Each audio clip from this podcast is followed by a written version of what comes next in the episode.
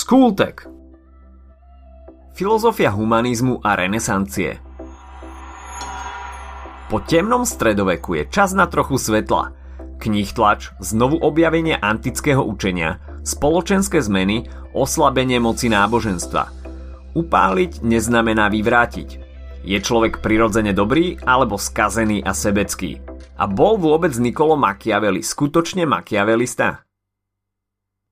Renesančná filozofia sa považuje za prechodnú stanicu medzi stredovekou a novovekou filozofiou.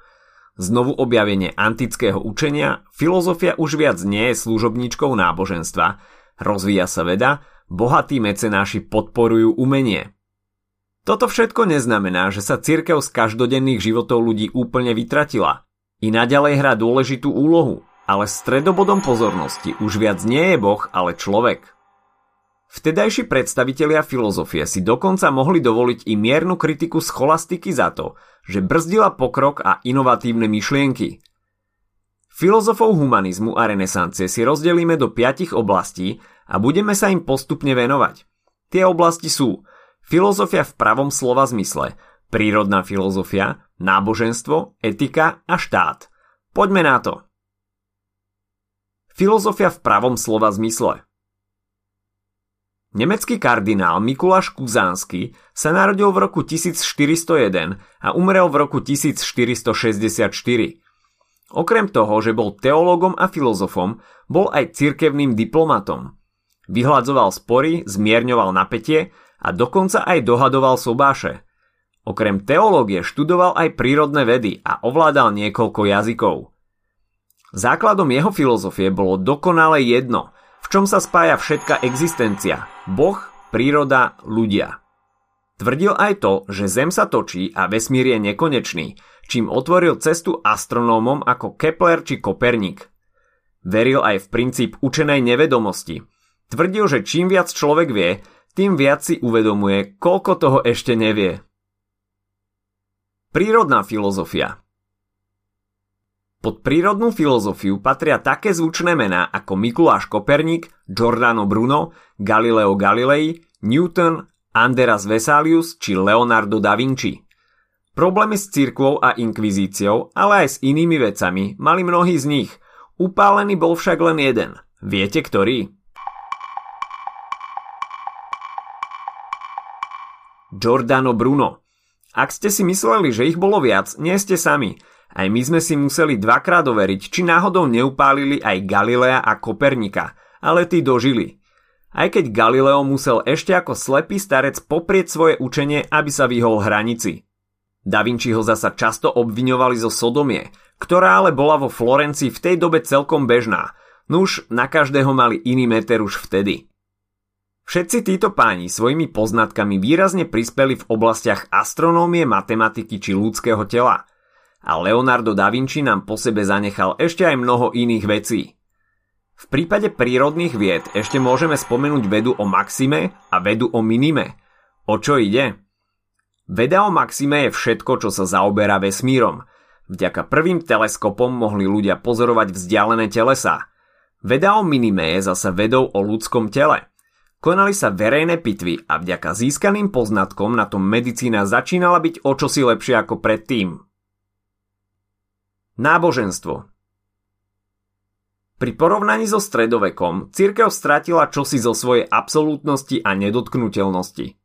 Ľudia ako Jan Hus, Martin Luther či Jan Calvin kritizovali cirkev pre jej zvrátenosť a korupciu a v rámci náboženstva spustili v Európe lavínu, ktorá sa nedala zastaviť a okrem filozofie mala vplyv aj na politiku. Martin Luther odsudzoval cirkev kvôli úpadku morálky, kupčeniu s cirkevnými úradmi či kvôli príliš veľkej moci, ktorú mal pápež nad Európou. Spísal 95 téz, ktoré pribil na dvere kostola a navrhoval v nich napríklad zrušenie predaja odpustkov či odňatie majetkov cirkevným hodnostárom. Cirkvi sa to samozrejme nepáčilo a Lutera exkomunikovali. Mohol to však byť horšie, mohli ho upáliť ako Jána Husa, ale to už iste viete aj z hodín dejepisu. Etika Najvýraznejšími filozofmi, ktorí sa v renesančnom období venovali etike, sú Erasmus Rotterdamský a Michel de Montaigne. Prehodnocovali postavenie človeka či zmysel života. Erasmus Rotterdamský napísal známe satirické dielo Chvála bláznovstva. A je po ňom pomenovaný aj program Erasmus, ktorého ste sa už možno stihli zúčastniť. Francúz Montaigne bol zas dosť skeptickým humanistom. Presadzoval toleranciu a počas svojho života napísal veľké množstvo esejí, v ktorých popisuje snahu o nájdenie samého seba. Jeho skepticizmus sa odráža aj v tom, že na mnohé veľké filozofické otázky odpoveda triezvým a čo ja viem? Štát. Stredovek bol búrlivý a renesancia sa od neho až tak nelíšila. Dráma, intrigy, vraždy a korupcia sú vďačnou témou seriálov zasadených do tohto obdobia, hlavne ak sa odohrávajú v Taliansku a hlavnými postavami je rodina Boržovcov. Nie je prekvapujúce, že sa v takomto prostredí zrodil jeden z najznámejších talianských filozofov, Niccolo Machiavelli. Machiavelli dlhé roky pracoval pre Florenciu ako diplomat a tajomník a viete, čo dostal ako odmenu za svoje služby? Keď sa do Florencie vrátila rodina Medičiovcov, Machiavelli ho obvinili zo zrady. Bol uväznený a keď ho nakoniec pustili, pretože sa odmietal priznať, poslali ho do exilu. Posledné roky svojho života strávil na vidieku, kde sa venoval hlavne literatúre.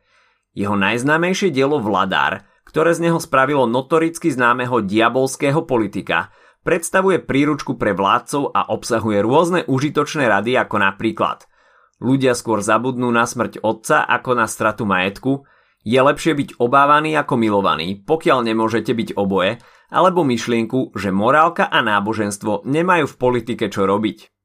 Ľudia sú podľa Machiavelliho od prírody zlí, skazení a leniví a neodsudzuje používanie nekalých nástrojov na dosiahnutie cieľa, ale účel svetí prostriedky. Nie sa čo čudovať, že za túto knihu si vyslúžil veľa kritiky a dokonca na jeho počesť začali volať diabla Starý Nick. Bol však Machiavelli skutočný machiavelista? Pravdepodobne nie – ak by bol skutočne taký, ako píše vo Vladárovi, neskončil by v exile na vidieku odstrčený nabok. Vedeli ste však, že sa venoval aj dramatickej tvorbe? Jeho hra Mandragora je známa ešte i dnes. Mimochodom, makiavelizmus je dnes spoločne s narcizmom a psychopatiou považovaný za jednu časť tzv. temnej triády osobnosti. Test si môžete urobiť na internete. Aký veľký ste makiavelista? Myslíte si, že je prospešné vždy plniť svoje sluby, alebo ich môžete zrušiť, keď sa zmení situácia?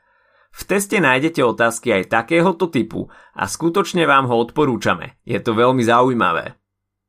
V opozícii k Machiavelliho tvorbe sa nachádzajú utopisti Thomas More a Tomaso Campanella. Na rozdiel od starého Nika verili tomu, že všetci ľudia sú od prírody dobrí a je to práve spoločnosť a zriadenie, v ktorom žijeme, ktoré prináša na povrch naše zlé vlastnosti.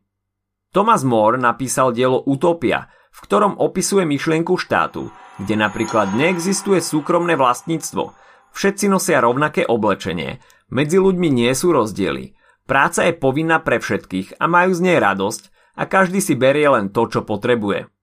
Celkom rozdiel oproti Machiavelliho triezvému pohľadu na svet však. Tomaso Campanella napísal podobné dielo, tiež ide o víziu ideálneho zriadenia. Volá sa Slnečný štát. Tak ako sa ujal pojem makiavelizmus a makiavelista, tak sa dnes používa aj pojem utopia či utopista, označujúc myšlienku, ktorú nie je možné zrealizovať. S utopistami dnes môžeme skončiť naše krátke predstavenie renesančnej filozofie. Poďme si to však ešte raz prejsť – na konci stredoveku sa zmenila spoločenská paradigma. Filozofia už viac nie je slúžkou náboženstva a stredobodom myslenia sa stáva človek.